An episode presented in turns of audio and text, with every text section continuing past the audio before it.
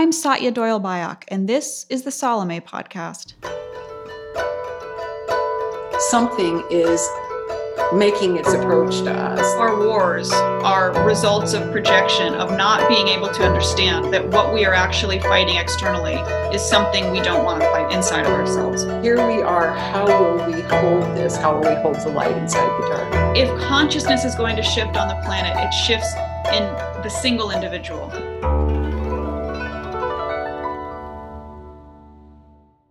In each episode, my co host Carol Ferris and I explore the social and personal relevance of Carl Jung's magnum opus, known as the Red Book. Carol and I began recording these episodes as live salons online on the first Sunday of our COVID quarantine in Portland, Oregon, in the spring of 2020. Each week, we welcome the community into our conversation with a concluding Q&A. My name is Carol Ferris. I live here in Portland, Oregon. I have been deeply interested in Jungian psychology for a very long time. I've been an astrologer for a longer time. I have a full time uh, counseling practice here in Portland. And when Satya began teaching the Red Book seminar, I took first one and then another, which is how I know some of you is, for, is from the Red Book seminars. And even though I know that the astrologer Liz Greene, who founded the Center for Psychological Astrology in London, had brought a Jungian framework to bear on uh, teaching uh, psychologists about astrology and teaching astrologers about psychology, who really revolutionized astrology in the 70s and 80s. And even though Liz has written two brilliant books about the astrology of the Red Book and of, of Jung's work, nobody had written anything about the the timing of the events themselves because Jung documents them in his journeys.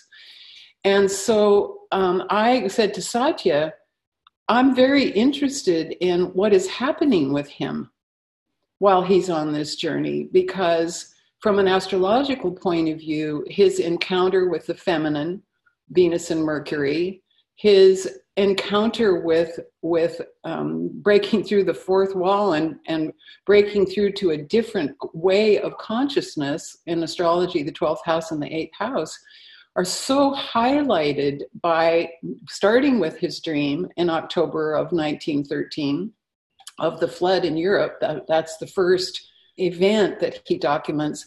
And then his deepening process it can all be tracked astrologically. So so I got very interested in not only his process and continued to be interested in it for my own development, but I am very interested in the, how it shows up astrologically on his journey. So that's why I'm here.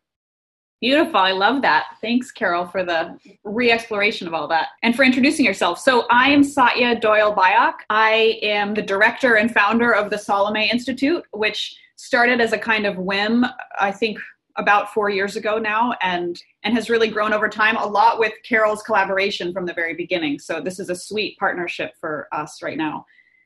Um, I'm also a psychotherapist in Portland, Oregon, and a writer. And uh, and I worked ten years ago or so for the Philemon Foundation for about a year, sort of briefly. Um, but I got in that period of time to travel with the Red Book and uh, help set up the really the opening of the Red Book exhibit um, in Switzerland in Zurich, which was a wonderful experience in getting to work with the scholars behind the book and the editors and all of that. So and and even prior to that, the the publication of the Red Book felt like a really magical event to me. Like it, it I knew that it was I mean, there was so much buzz around it, but it felt like I could tell in some fundamental instinctive way that its day was coming and that, you know, this feels like a culmination some 10 years later, where again, the events of our existence, our world, our life, and the Red Book feel like there's a new kind of era uh, happening now. And so, as Carol said, we're really trying to weave this not as this kind of dead document, this old scholarship, but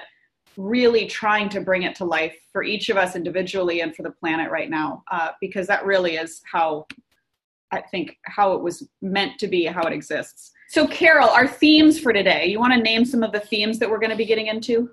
One of the themes I am very interested in is, is waiting Another theme is uh, dialogue with the devil you know and the devil that you don't, suffering and pleasure, and the question of fantasy mm-hmm. and of bursting into leaf and images of joy. Those that's pretty reductive but I'll, I'll just leave it there. Good. And i think we're going to get into maybe you'll talk to us a little bit about lilith too if we've got time but just from the early christian you know what projection is. And we we're going to talk about racism and you know all that a bit because jung gets deep into it for a moment. So um, this question of what is really stirring in the projection inside of us around our shadow when we are raised in a lopsided culture and how that other side shows up. So jung's encountering his own devil in this one the red one today. Do you want to get us started with reading a bit? Yes, um, be- before I read though, I want to talk about waiting and this idea in a culture that is so obsessed with next, next, next, and I'm sure it was different in, in Jung's time than it is now, but this series of encounters of, of his civil war, killing the heroes, killing Siegfried, uh, encountering Elijah and Salome, and um, being brought to a point of waiting. Um, especially last week when we talked about the crucifixion and about uh, him really beginning to understand the, the mystery of, of spirit incarnated. And the astrological nature of this time for him, December 21st through what we're going to read today was the day after Christmas. It was December 26th, 1913. So there are these first night, second night, third night encounters and journeys and a, a, significant part astrologically of what was happening to him is that he had brought his own nature, and time itself had brought him to a crossroads, to an intersection. This is what's called uh, a grand cardinal cross, where something in you, in relationship to the currents of time themselves, brings you into a, a still point of polarities so I got very interested because at the very beginning of this reading, the devil says to him on page 212, Your waiting has called me. The red one says to him, Your waiting has called me. And so I immediately thought about the I Ching reading, hexagram number five, shu, which is waiting. And in a translation I have, it says, If you have sincerity, your successes will be broad and wide. Persisting brings good fortune you do well to cross the great river. And then when it discusses the images, rain atop the sky, the image of waiting. You should find peace and joy in drinking and eating. Uh, that's interesting to me because of the struggle Jung is having about how to be at this intersection of suffering and pleasure. So, that whole idea of your waiting has called me, that there is an, uh, this inner condition, not only in Jung, but in us, where if we can resist trying to grab it and stay centered in the middle of it, the worlds of sort of the machinery in which we live, the quotidian and the Newtonian and the quantum, in that moment, that waiting, something else can show up. And I think that that's what Jung is, ta- is talking about here. So I'll, I'll read this whole opening section and then. Carol, I, you and I both had a, a reading come to us that was outside of the Red Book around this. And I wonder if we want to just kind of as an invocation, I'd love to read a poem. Oh, yeah, yeah. And then you can read. That's, and so again, this is all just getting in, but this first paragraph, I'll, I'm going to read this very first paragraph of the of this section, and then we're both going to read a little from outside the Red Book as a kind of invocation. And just because there's always more. At the end during the q&a we have a new resident translator that we're going to introduce and she'll get into some of the translation um, around this because there's some question so here's just this very first paragraph after the beginning chapter title the red one. The door of the mysterium has closed behind me. I feel that my will is paralyzed and that the spirit of the depths possesses me.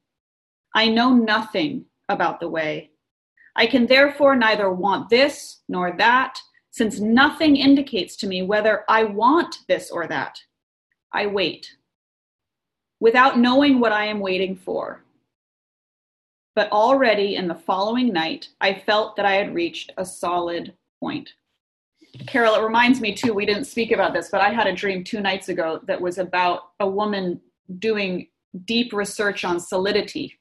So I'm going to have to explore that more because I had not put that connection in yet solidity.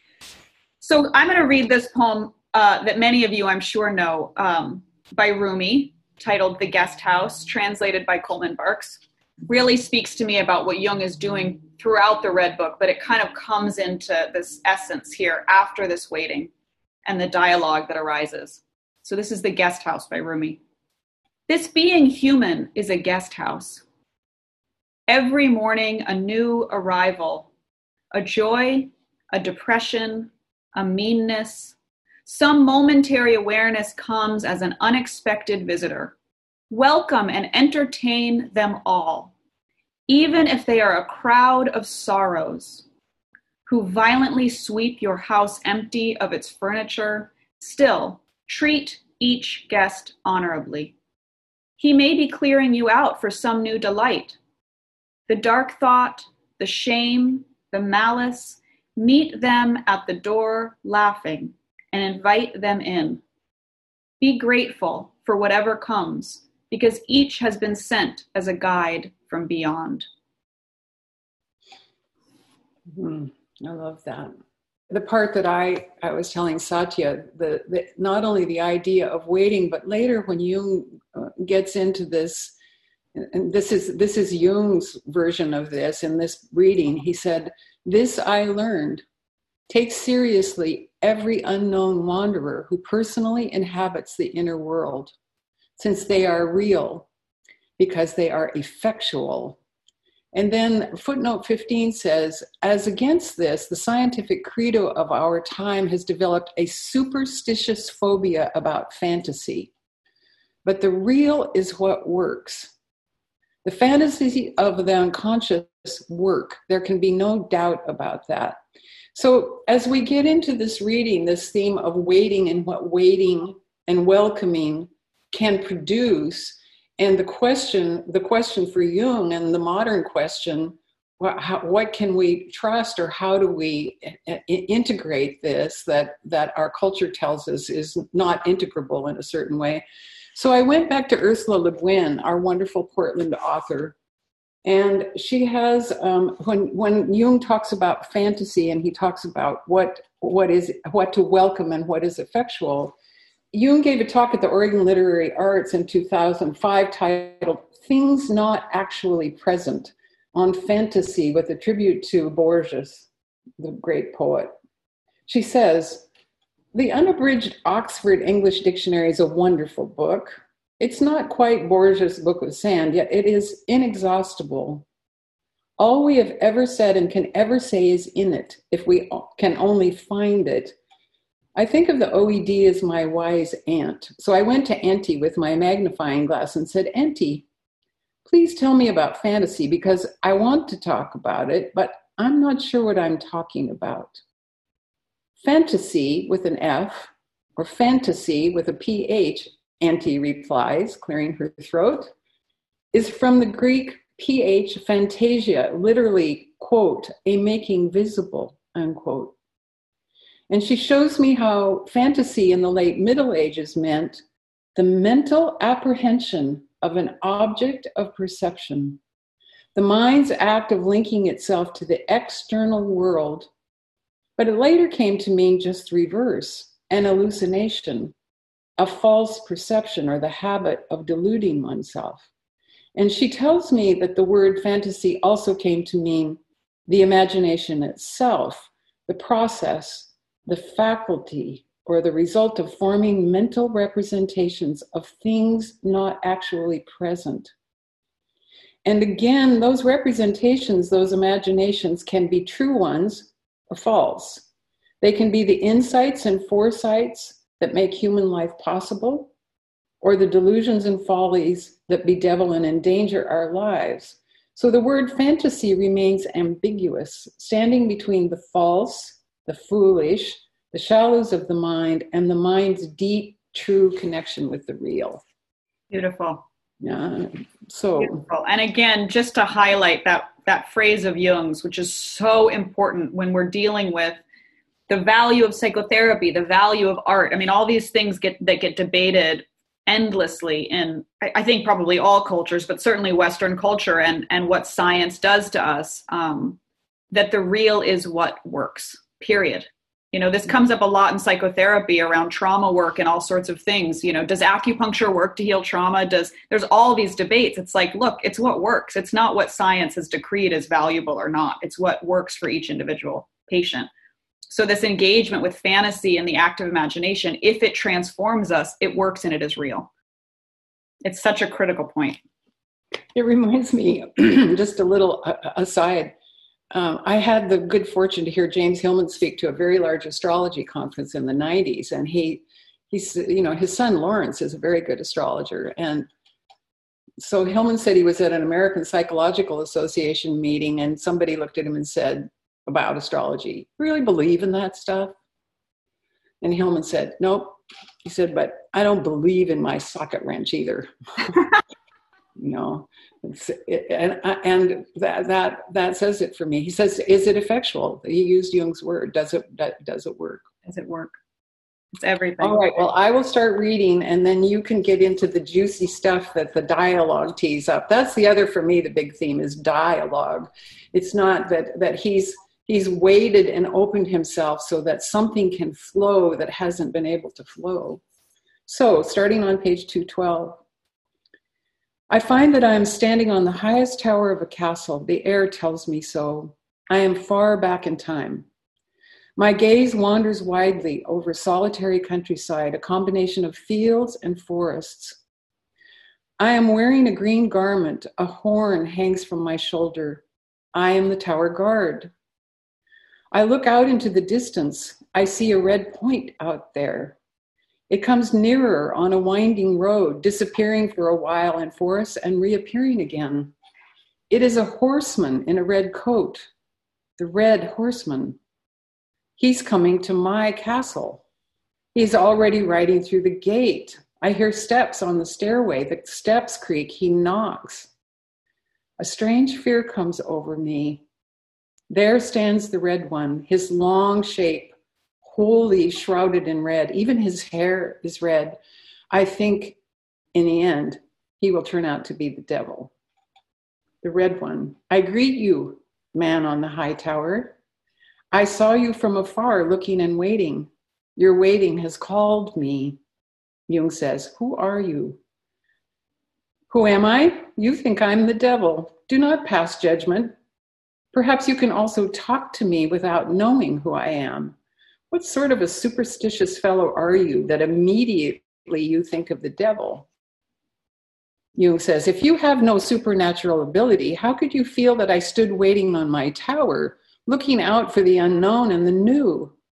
My life in the castle is poor since I always sit here and no one climbs up to me. So, what are you waiting for? I await all kinds of things, and especially I'm waiting for some of the world's wealth, which we don't see here, to come to me. So I have absolutely come to the right place. I have wandered a long time through the world seeking those like you who sit upon a high tower on the lookout for things unseen. Jung says, You, you make me curious. You seem to be a rare breed. Your appearance is not ordinary. And then to forgive me, it seems to me that you bring with you a strange air, something worldly, something impudent or exuberant, or in fact, something pagan. The red one says, You don't offend me. On the contrary, you hit your nail on the head, but I'm no old pagan as you seem to think.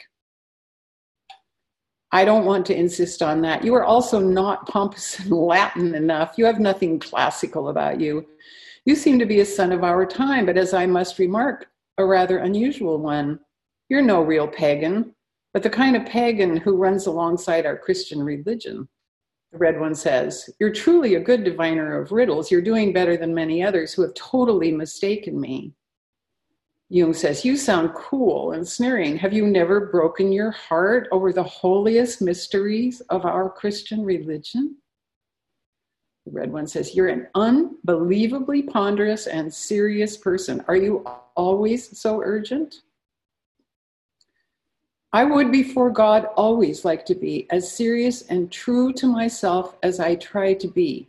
However, that certainly becomes difficult in your presence. You bring a certain gallows air with you, and you're bound to be from the black school of Salerno, where pernicious arts are taught by pagans and the descendant of pagans.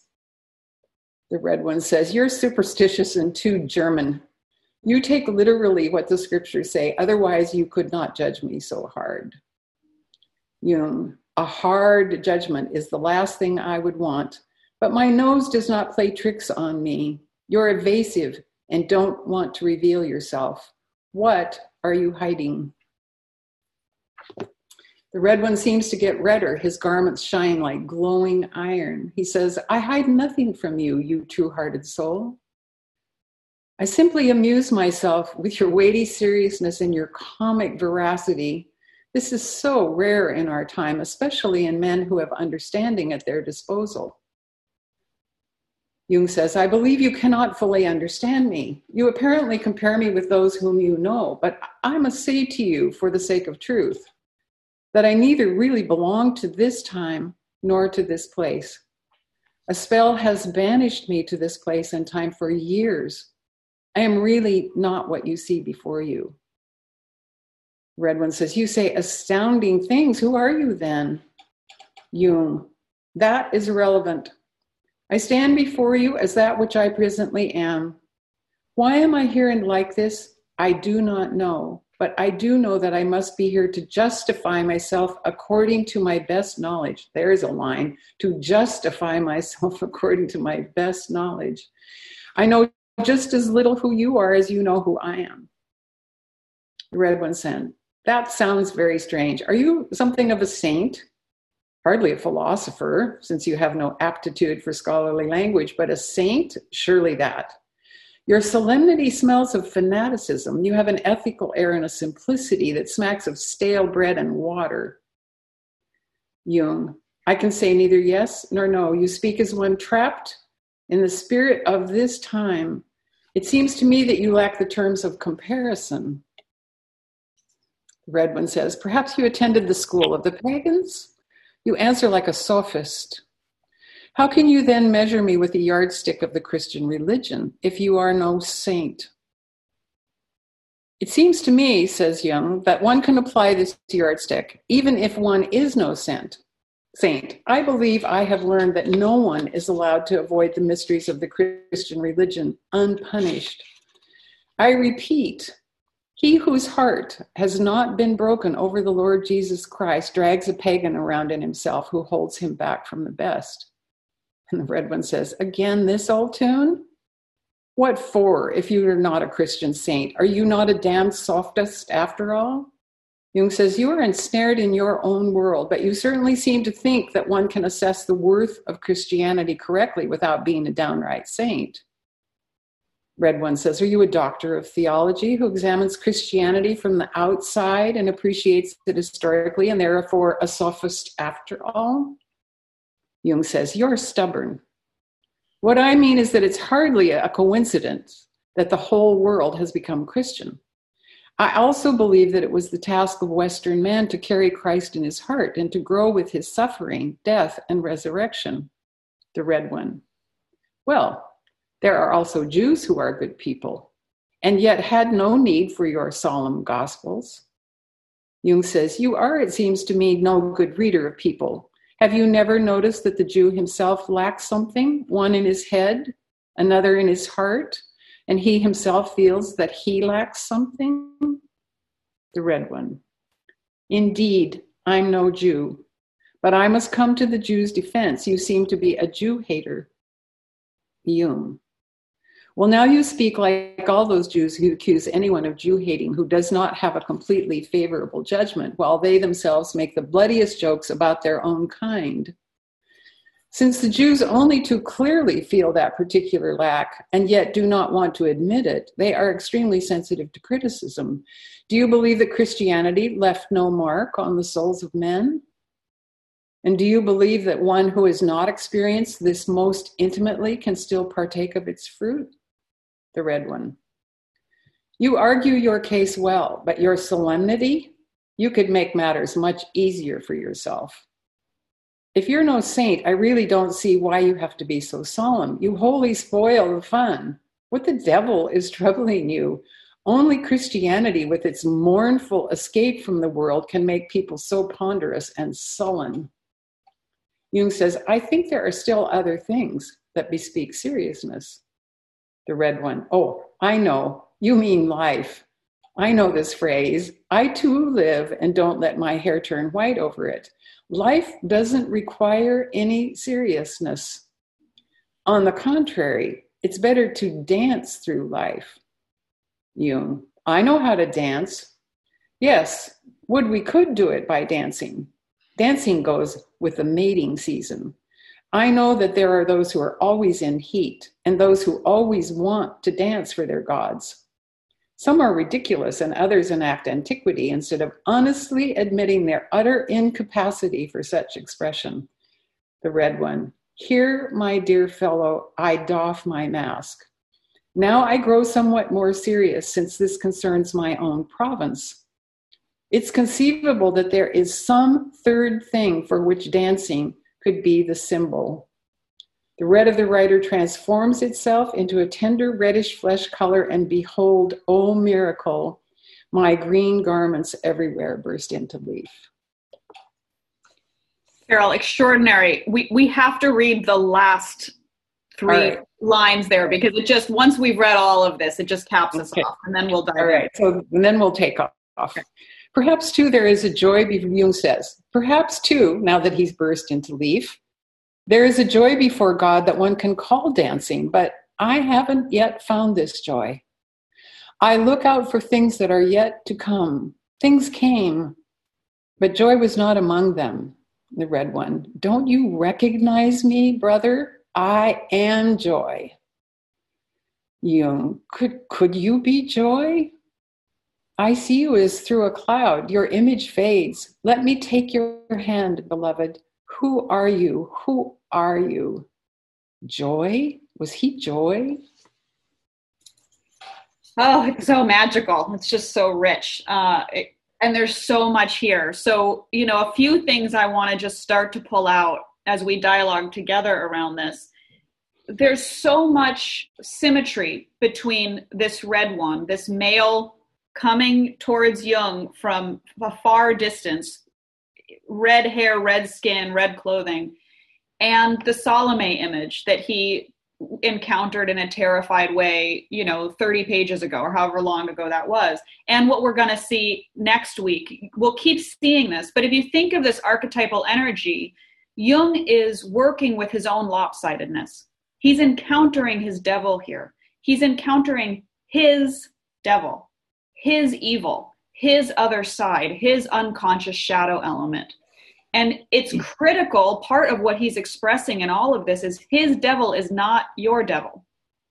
His lopsidedness is not your lopsidedness. What it may share, though, is that cultural zeitgeist when a single culture has all the same temperamental um, persuasions and lopsidedness, that there are all sorts of projections that come from that that can be shared by the community. And this is where racism and sexism and all of this stem from. That if an entire culture or a certain population is in agreement about what is right and wrong, then the wrong gets cut off and put onto the outsiders. And for Jung, what he's wrestling with, there's two significant types of outsiders for him culturally. One is Jews, and the other is female. And Salome is both.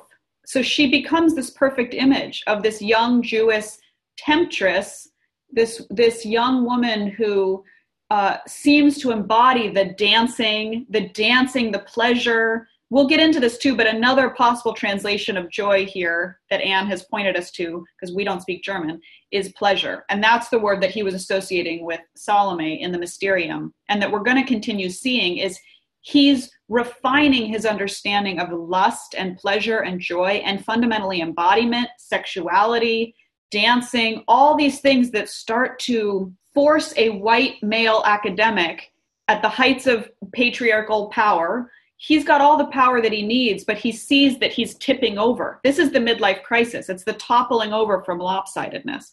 And he's in it. He's toppling over. So what helps him to compensate? And that's his journey through the red book is this journey of compensation. And this devil, the red one, is a extraordinary um, opponent for him that he starts dialoguing with. And when the devil says, you know, challenges him around his perception of Jews and challenges him around dancing and all these things, again, that's also Jung, right? It's another aspect of his consciousness that's helping his his sense of identity compensate for for its racism, sexism, um, but just general unconsciousness, you know. And this is this rounding out internally of a personality. Well, I want to just add one thing here. Um, I, I, want to go back to the um, the horoscope and the Grand Cardinal Cross, and talk about how how part of the reason you and I are sitting here is because the the spirit of the times and the spirit of depths that we are in, in many ways, are um, a contemporary echo of those times. So here we have Jupiter in Capricorn we have Uranus and Aquarius, and we will see over the next weeks that all of these planets begin to mass in Capricorn in the way that all of the planets were massed in Capricorn in November of 2019 and intensely into the beginning of 2020. And Capricorn is the Western zodiac's name for the contraction of deep winter. It's the winter solstice, and it's when the light is inside the dark. I, I won't go on and on about this, except to say that Capricorn, insofar as it is about how to hold, how to create structures that hold value for the long term, represents the, the collective will, if you if you will, the collective stance about things, about religion and Wall Street and politics and it thinks of building walls. It thinks of making things right and wrong. It also makes god and it makes not only does it make god but it makes everything that is not god. So jung here the, these di- these inner dialogues that he's opened himself up to are it's just from an astrological point of view it's just so perfectly mirrored in the intensely deeply personal mercury and venus in cancer the heart the, the, the heartbeat of something and capricorn the collective uh, structural stance about uh, about the way to be and what he's brought himself to mm-hmm. and i i'm also remembering not just about the jews but when uh, the wonderful fanny brewster who is teaches at pacifica came, first came to the Oregon Friends of Jung and leaned over the podium and looked at all of us in her wonderful, wonderful way and said, I am a Jungian. I am one of four Black Jungians in the United States.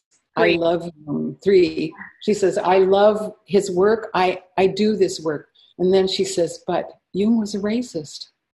Mm-hmm. And then she reads chapter and verse, and you the, you can hear the entire audience. You can hear assholes slamming shut all over the audience of, you know. And then when she's done reading, she leans over and she smiles and she says, "But we're going to do something about this, aren't we?"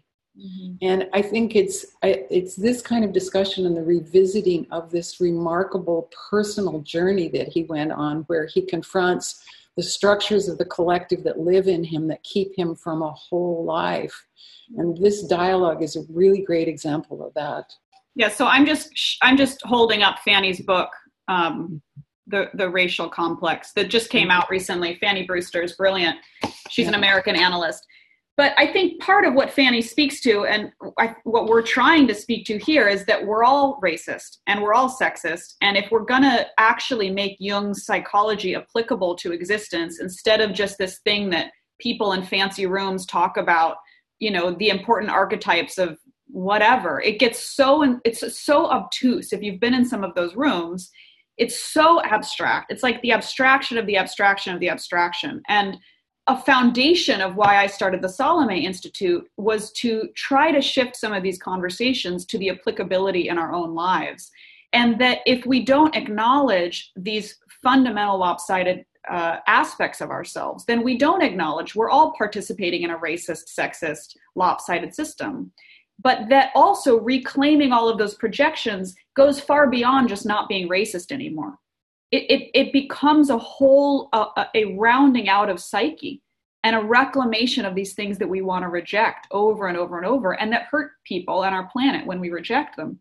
So to, to feel Jung he didn't quite get there with black americans. I mean his commentary on black americans is is troublesome there's no question. It was also not a population that he was engaging with in switzerland but he he really wrestled deeply with this stuff around the jews throughout his history and there's a lot of conflicting history about Jung's relationship with the Jews that I think, again, some of it slides down into um, a kind of frustrating mishmash of, of, of, taking things that he's said out of context. Um, but you can feel here in this moment, as really took place in his existence, that he is trying to understand something. He's doing this by trying to dialogue with an inner figure really deeply, just as he did with with Salome and Elijah when he was terrified of this Kali, you know, murderous figure of Salome. He's working on trying to understand that. He's not just bullying them over. And that attitude is the reason that I, you know, have so much love and affection for Jung and why he's been so important in my life is there's an attitude of, okay, I don't have to do this because I can live and die in existence with money and power and whatever. But something is forcing me internally to reckon with things that are off. And I'm going to do that work. It's profound. Well, he says a religious conversation is inevitable with the devil. He is your own other standpoint. That's right. That's so. This is page 218. Let's read, Carol. You want to read that whole paragraph? I would be fleeing if I did not try to come to an understanding with him. If ever you have the rare opportunity to speak with the devil, then do not forget to confront him in all seriousness. He is your devil, after all. The devil, as the adversary, is your own other standpoint. He tempts you and sets a stone in your path where you least want it. Taking the devil seriously does not mean going over to his side, or else one becomes the devil. Rather, it means coming to an understanding Thereby, you accept your other standpoint. With that, the devil fundamentally loses ground, and so do you. And that may be well and good. So, you know, we've been talking like this is the corpus callosum again, right? It's it's saying if you're stuck in the left brain, the point here is not to then go get stuck in the right brain and lose the left brain. It's about the dialogue between these two sides of us right? And and he shows this in all versions throughout the book. Next week in this extraordinary way we're going to get into the masculine and feminine. But if you've not read this section from next week you can prepare by watching tootsie over over this next week. You know this question i mean i really mean that. The dustin hoffman speech at the end of tootsie gets us right into next week's castle in the forest um, about trying on these other standpoints and so here jung is engaging with his devil but it turns out his devil is pleasure. Jung's devil is pleasure, right? It's not it's not Freddy Krueger. it's it's a sexy young woman. It's dancing, it's joy, it's you know, it's it's this pleasurable physiological sensual existence because and it, this is Jung's language, which was born out of his exploration of the Red Book. He's a thinking type. He's an intuitive thinking type. So, so all of Myers Briggs, many of you I, am sure know this, but all of Myers Briggs, all of that typological system comes out of Jung's psychological work. You know, the the um, psychological types, collected work nine. You know, this is where all of Myers Briggs stuff original originated. The idea of extroversion and introversion. He's working with these polarities all the time, and here he encounters his devil. He understands this as being a feeling type you know even maybe a sensate feeling right it's it is the opposite on the quaternity from jung's fundamental standpoint and he's saying if i think that those people are disgusting and the devil and whatever what i'm really saying is my embodiment scares me my sensuality scares me and so i need to then reclaim that attitude in order to become a whole person and those projections disappear then as well might be time to talk about lilith do it. Let's do it. And we'll have to get to questions too. We're, our time is always. Woo. This has very much to do where he's he's burst into leaf, He says it's a risky thing to accept joy, but it leads us to life and its disappointment, from which the wholeness of our life becomes. And then the footnote says on footnote 18 on page um, 219 says, With this newly gained joy, I took off on adventures without knowing where the way would lead. I could have known, however, that the devil always tempts us first through women. While I might have had clever thoughts as a thinker, it was not so in life. There I was even fatuous and prejudiced, and so quite ready to be caught in a fox trap. And um, I, when I, when it was first suggested to me by a colleague in in Paris that I begin to include Lilith as a part of astrological interpretation, and I went to the web and read up about her. It's like, no, I'm not including this woman in my interpretations.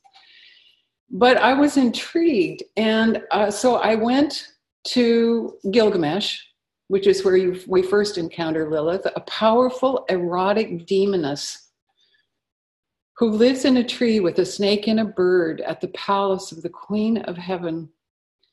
And Gilgamesh and Enkidu, as one of their, their adventures, cut down the tree, which is to serve as a throne for the Queen of Heaven. And Lilith flees to the Red Sea, where we don't hear about her again for about 3,000 years. The Red Sea. Yeah, yes. So now the, the, the, the Hebrews have been freed from their Babylonian captivity with the arrival of Cyrus. And they are writing the Old Testament. And Genesis 1 says, God created the male and female, he created them both from the same dust. And in Genesis 2, God created Adam and created the animals two by two. And as Adam and God are naming the animals, Adam notices that he, of all the animals, is alone and asks God to make him a helpmeet.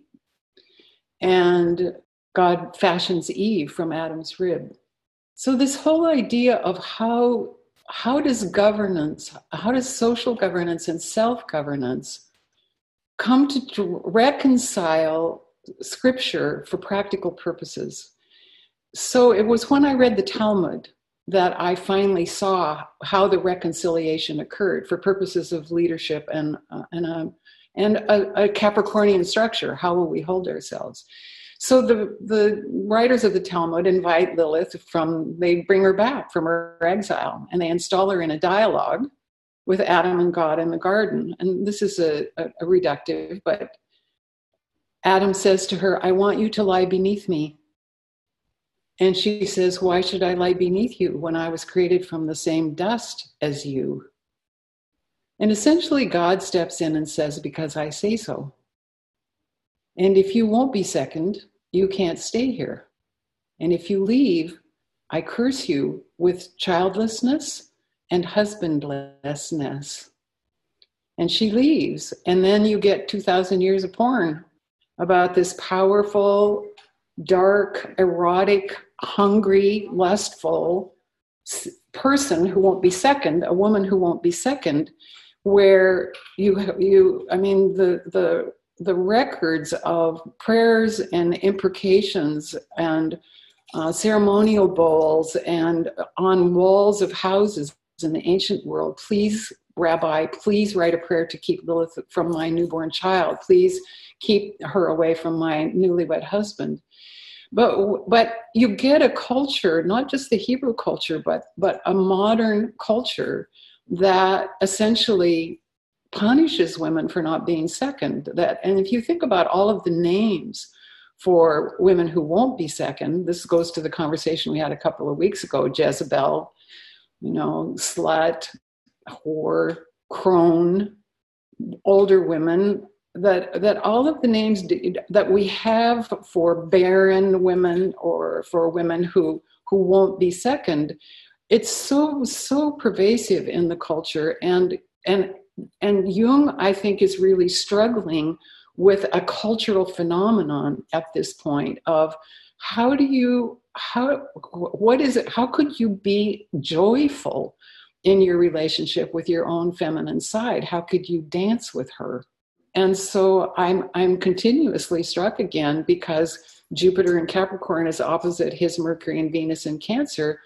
He's finding his way to a different relationship with not only with his inner feminine but with the women in his world. You know and that's a whole i mean that's a whole other dialogue but. Well it's i mean again the irony i don't know if it's ironic but it's the whole dialogue. We're we're dealing here with our individual psyches and with a collective storytelling and it's not just the christian world. You know this is this no. is this is this is a planetary phenomenon that we're wrestling with of fundamental lopsidedness. And i think if we call it the feminine or we call it you know if we call it patriarchy or we call it white supremacy it it it, it triggers a lot of people's reactivity for all sorts of reasons some of them totally understandable right? But we're we're we're still talking about lopsidedness. It's just that it's showing up through projection yeah. No and so the projection is what we individually have to wrestle with but then we're recovering the way that projection has been spoon fed to us. It's part of the milk we drink that and internalized. Say again and internalized. Internalized yeah. Know that this is good and this is bad and lilith is a is you know a whore who wants to take your babies in the middle of the night and um, and salome is a temptress who cut off john the baptist's head when you go back into the scholarship uh, you know something isn't quite right in the primary materials here because it's all been interpretation interpretation interpretation and of course, the people interpreting, interpreting have been male brains, which importantly, the reason that that's important is because the lopsidedness there is very specific then. And so then, if we all start to learn the lopsidedness of specific people, we all start to internalize the outsiderness in different ways. Again, prepping, watch Tootsie for next week because it, it's all of this is how do we reclaim the other side it doesn't have to be painful work on white supremacy and sexism where we're all beating ourselves over the head to to shift out of our own identification with this depending on our, our embodied who you know what born we were what body we were born into. Because there's lopsidedness everywhere you know but it can be playful. And what jung is doing here is trying to get into some of the playfulness to say what if reclaiming joy and reclaiming pleasure is actually what gets me there? Yeah. Reclaiming an, an embodied quality of things is actually what gets me there. It's oh it's just profound every time. Can't mm.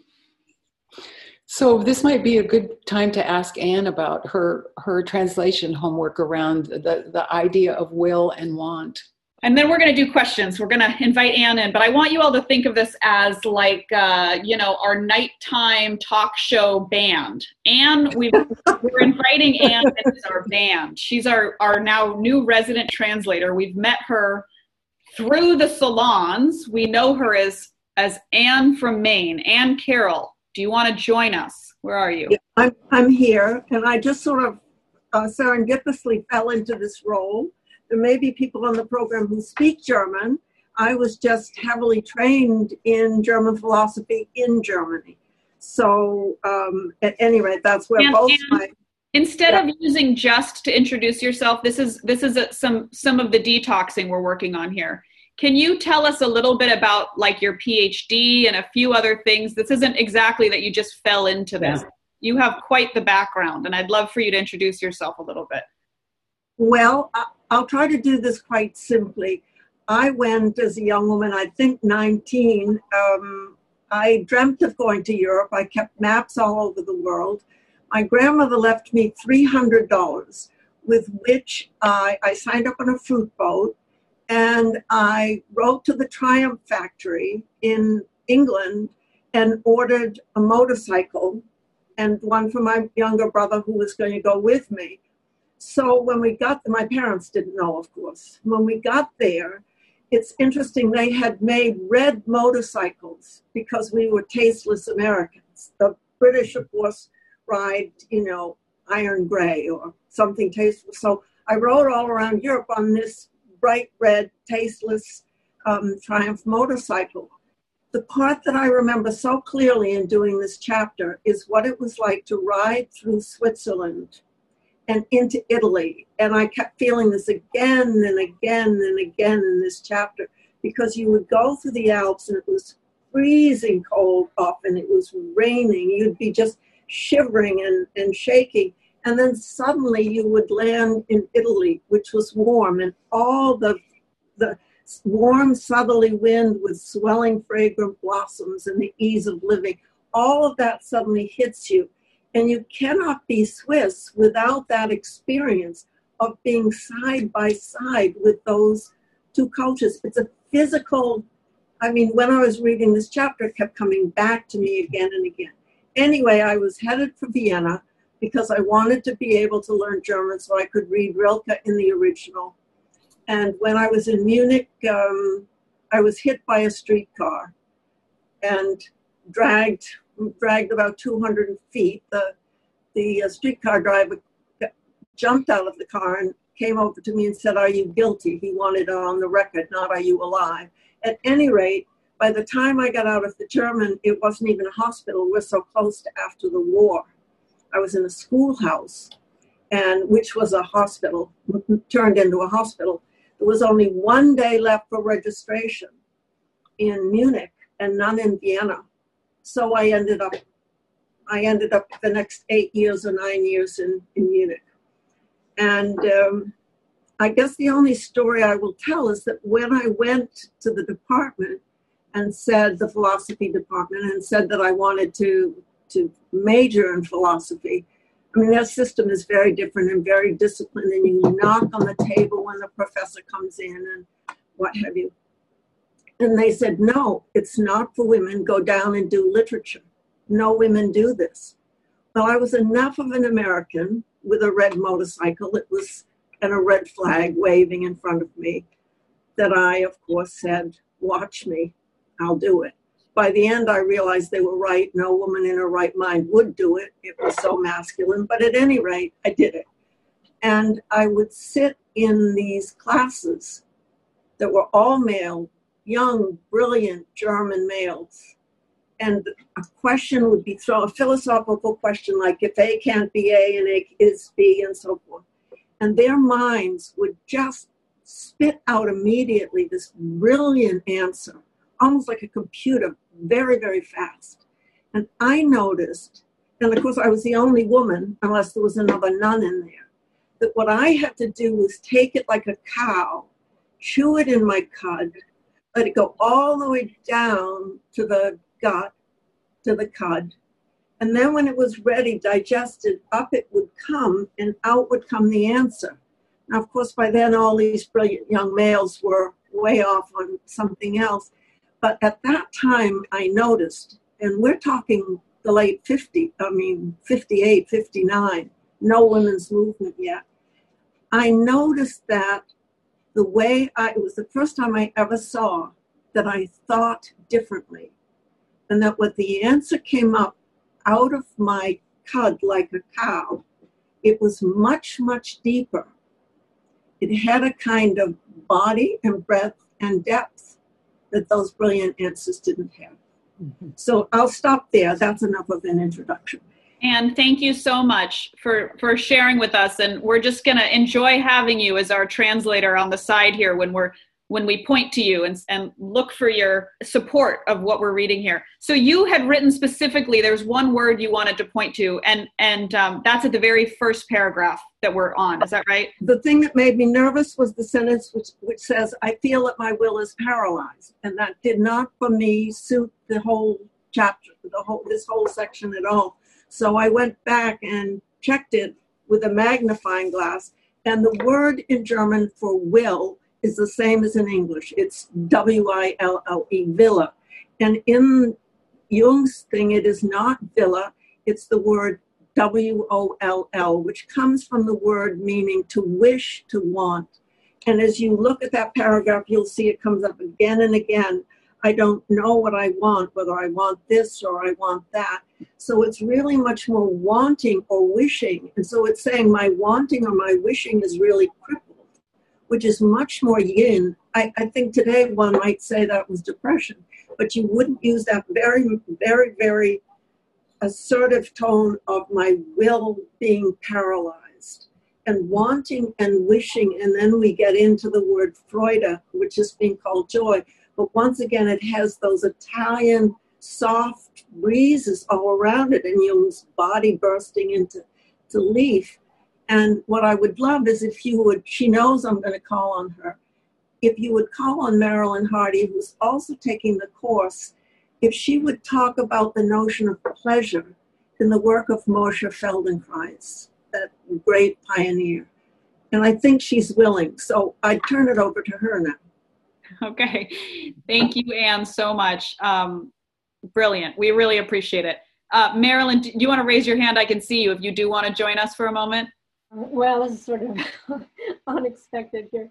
When when Anne brought up the the word pleasure, it's a word that I do use in my Feldenkrais work quite a bit, and I and I realize in looking back at my whole experience of embodiment through this method that somehow Feldenkrais introduced a whole different way of learning that separated learning out from the intellectual uh, anxiety around performance and getting things right and wrong, and brought me into an experience, an internal experience, uh, an exploration of the body mind in a way that I began to experience this kind of pleasure, not pleasure both in um, moving um, in an integrated, more integrated way,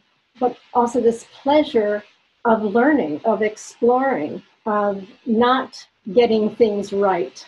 And so it was just more of a deep experience, embodied experience of, of organicity, you know, real deep organicity and and that sense of pleasure that comes from experiencing the wholeness of oneself rather than the fragmentation you know that we we're experiencing as in a culture in a split from body mind. All of a sudden i was in this territory where moving sensing thinking and feeling uh, were all one.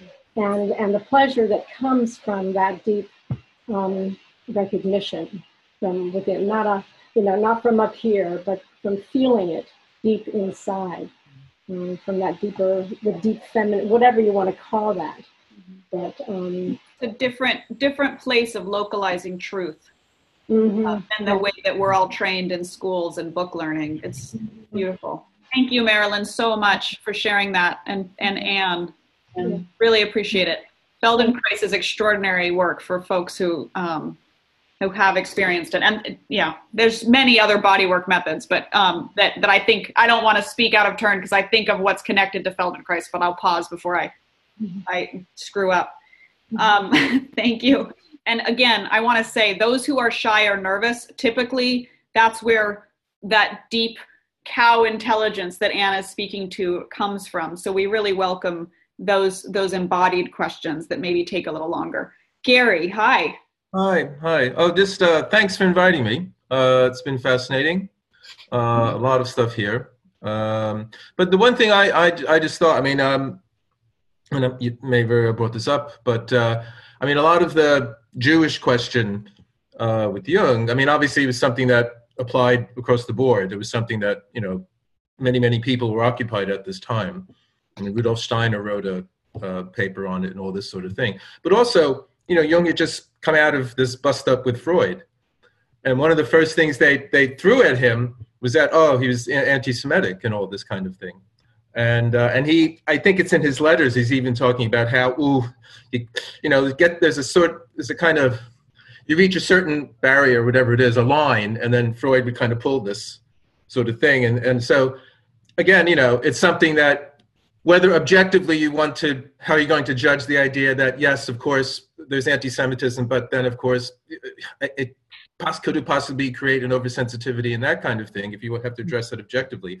But it is something that i think jung was subjected to or he was around that at the time just when, when all this stuff is going on or just just before it too. So and, if, again it's a funny thing that someone pointed out to me that you know Philemon looks like freud so uh, you're just oh. wondering, you know, some of that stuff in there is, you know, it, it's the cultural thing, but it's also his personal, yeah. you know, kind it's of the personal that, unconscious. I mean, it's so yeah. Gary. Um, oh, I, you know, I will say because I just pulled it off my shelf too. I like sitting in front of my bookshelf.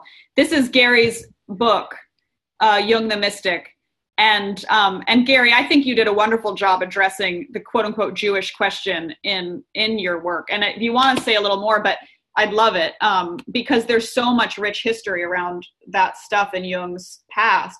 But I think, of course, I mean, for you to point out Freud being Jewish is critical, right? Because he's coming out of that bang up with Freud, that massive breakup, yeah. and and of course is is genuinely wrestling with his own anti-Semitism but again, part of what I appreciate about the Red Book exposing it all is that he's genuinely wrestling with it.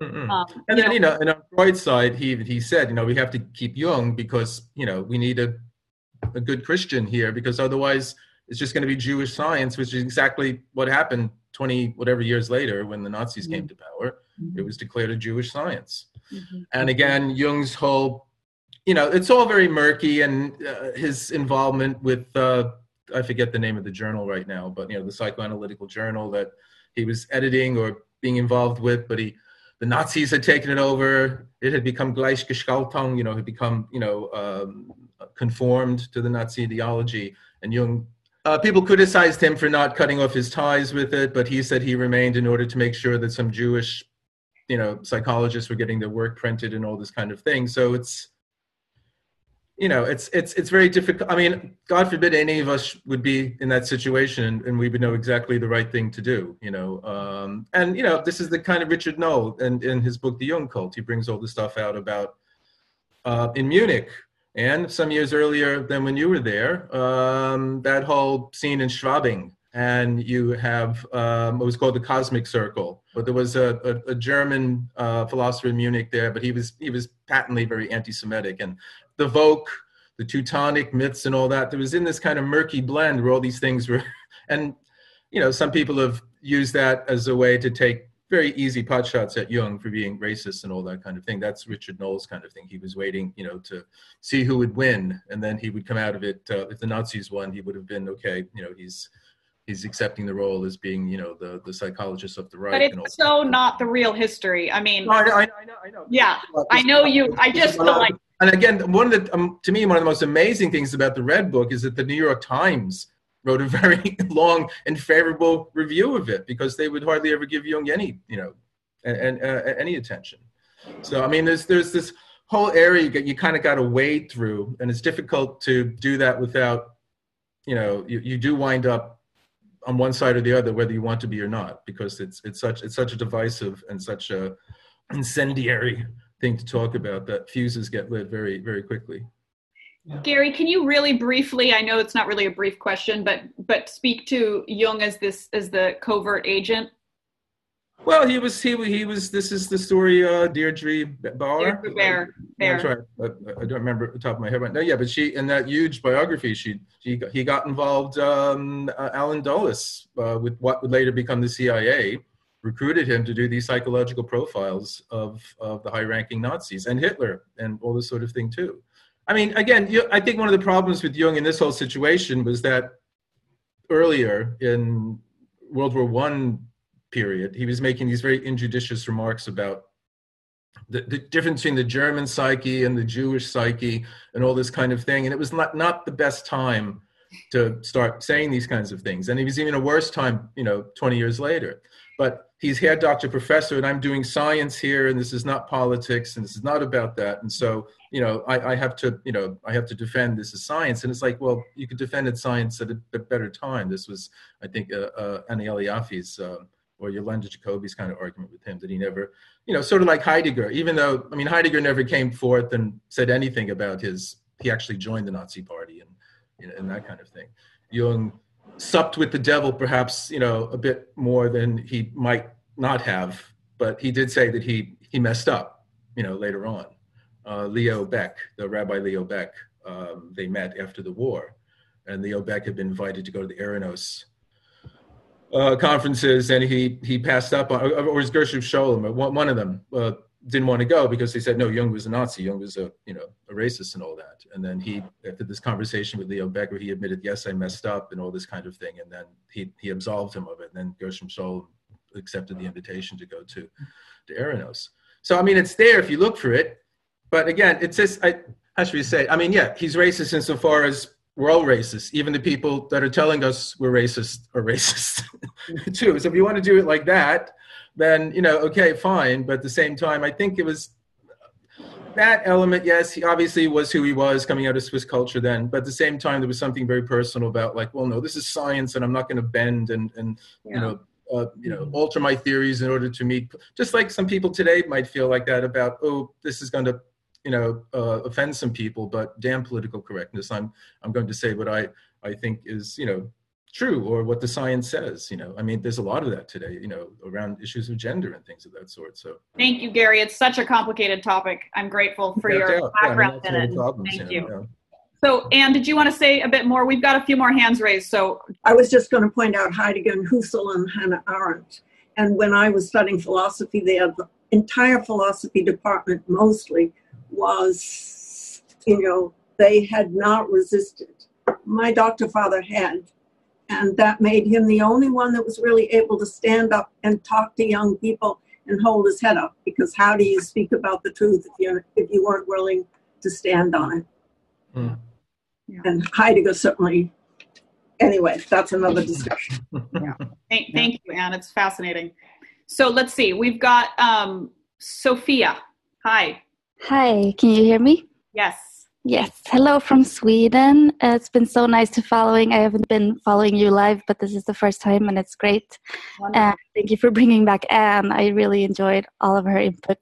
And I just wanted to ask about Lilith, because um, uh, you talked quite a lot about her. And Carol, I don't know, have you looked at Lilith in Jung's chart and, and does they, are there are there things there for him that are activated? It's a great question. I haven't looked at Lilith and Jung's chart, um, and um, I'm happy to do it and be prepared to talk about it next week. But my own resistance to it was part of what was interesting to me. And then there's a remarkable scholar, um, Raphael Patai, who wrote a remarkable book called The Hebrew Goddess, in which he he um, a very scholarly uh, a point of view about tracing Lilith through the Talmud, and so I I began to see how to incorporate her for, in terms of astrology, and mainly how I do it now, irrespective of gender and irrespective of sexual preference, is that wh- what she said was, "Why should I be second? when I was created equal, and and uh, completely apart from her um, reputed history and how she is per- portrayed in the contemporary world, it, it's very clear that a powerfully erotic woman in charge of herself is, you know, I think I think hashtag Me Too has brought her back out of exile. You know, anyway, thanks for the question, and I will look up where Jung's Lilith is. That would be great. Thank you so much. Thank you and Carol, just to put a fine point on this, it's Black Moon Lilith, right? Is the way yes. it shows up astrologically. Yeah. So yeah. it's an astrological correlate. Lynn, Lynn Bell raised her hand. Lynn Lynn uh, so just because I put the chart up while you were talking, Carol, uh, Lilith is on the midheaven at zero degrees of Sagittarius. This okay. is mean mean Lilith, which is the one that I use mostly. Yeah. Um, but so you could say that Lilith is part of you know, if you think of the midheaven as part of your destiny, part of the path you're meant to walk, that Lilith meets him on his path, hmm. especially mm. in Sagittarius as yeah. Something other, something foreign, and trends his sun. So, yeah. Yeah, well, and and all of the transits, all the transits of his of the beginning of the journey are uh, strong Sagittarian and continue to be in relationship also to, I don't remember what he has in Sagittarius in the 11th. Uh, Mars. Yeah. So there it is. Thank you. You're welcome. Thank you both. Fabulous. We love being with all of you. This is really fun. Thank you. Oh, here you are. Hi.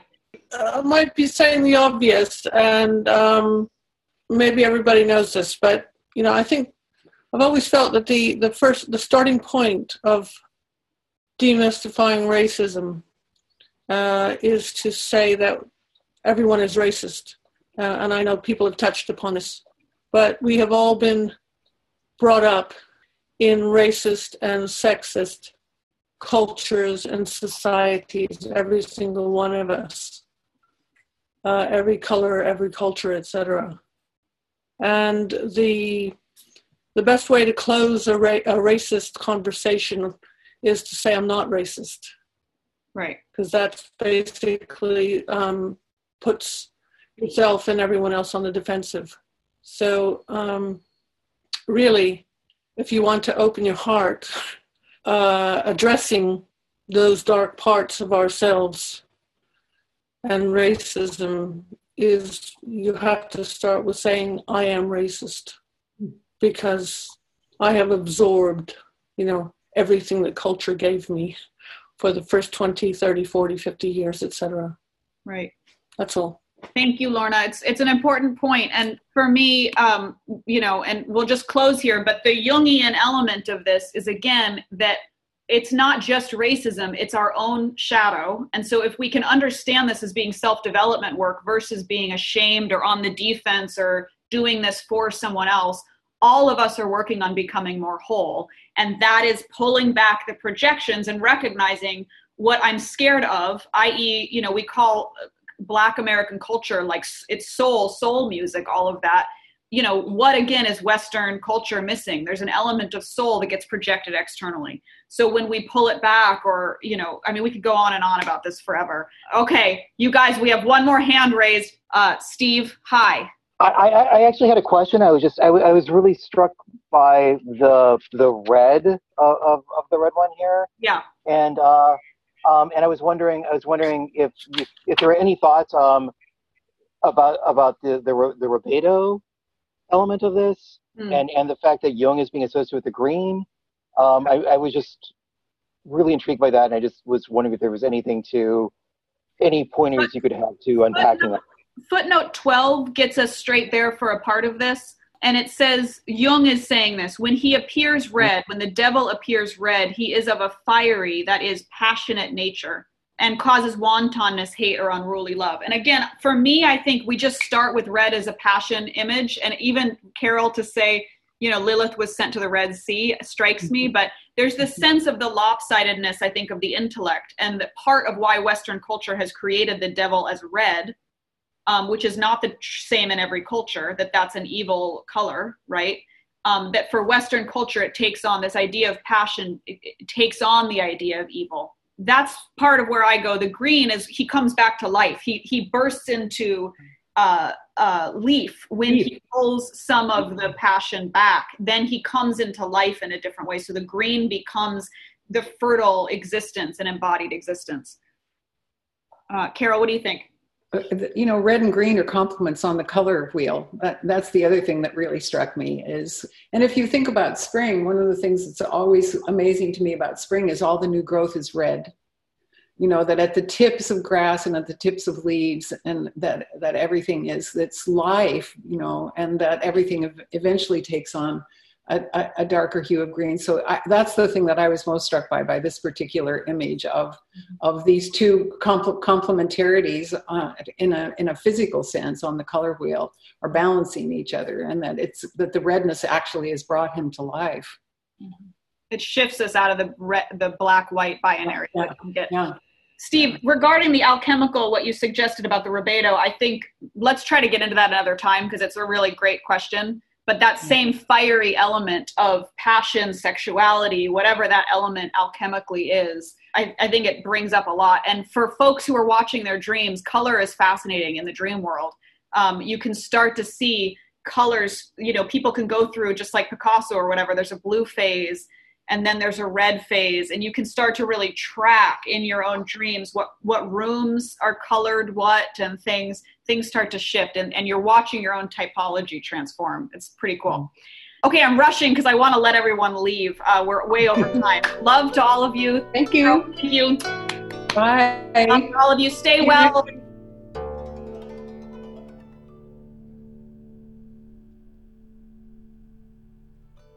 Many thanks to our incredible podcast team. To Anne Carroll for German translation and soulful insights, to our producer, Ayal Alvis, for turning this rough audio into a podcast, to Kelly Swenson for your dedicated work behind the scenes, to Haley Hendricks for the incredible podcast music, and to Ray Davis for our beautiful art. You're all brilliant and talented, and we're very grateful. Please tune in soon for another episode of the Salome podcast.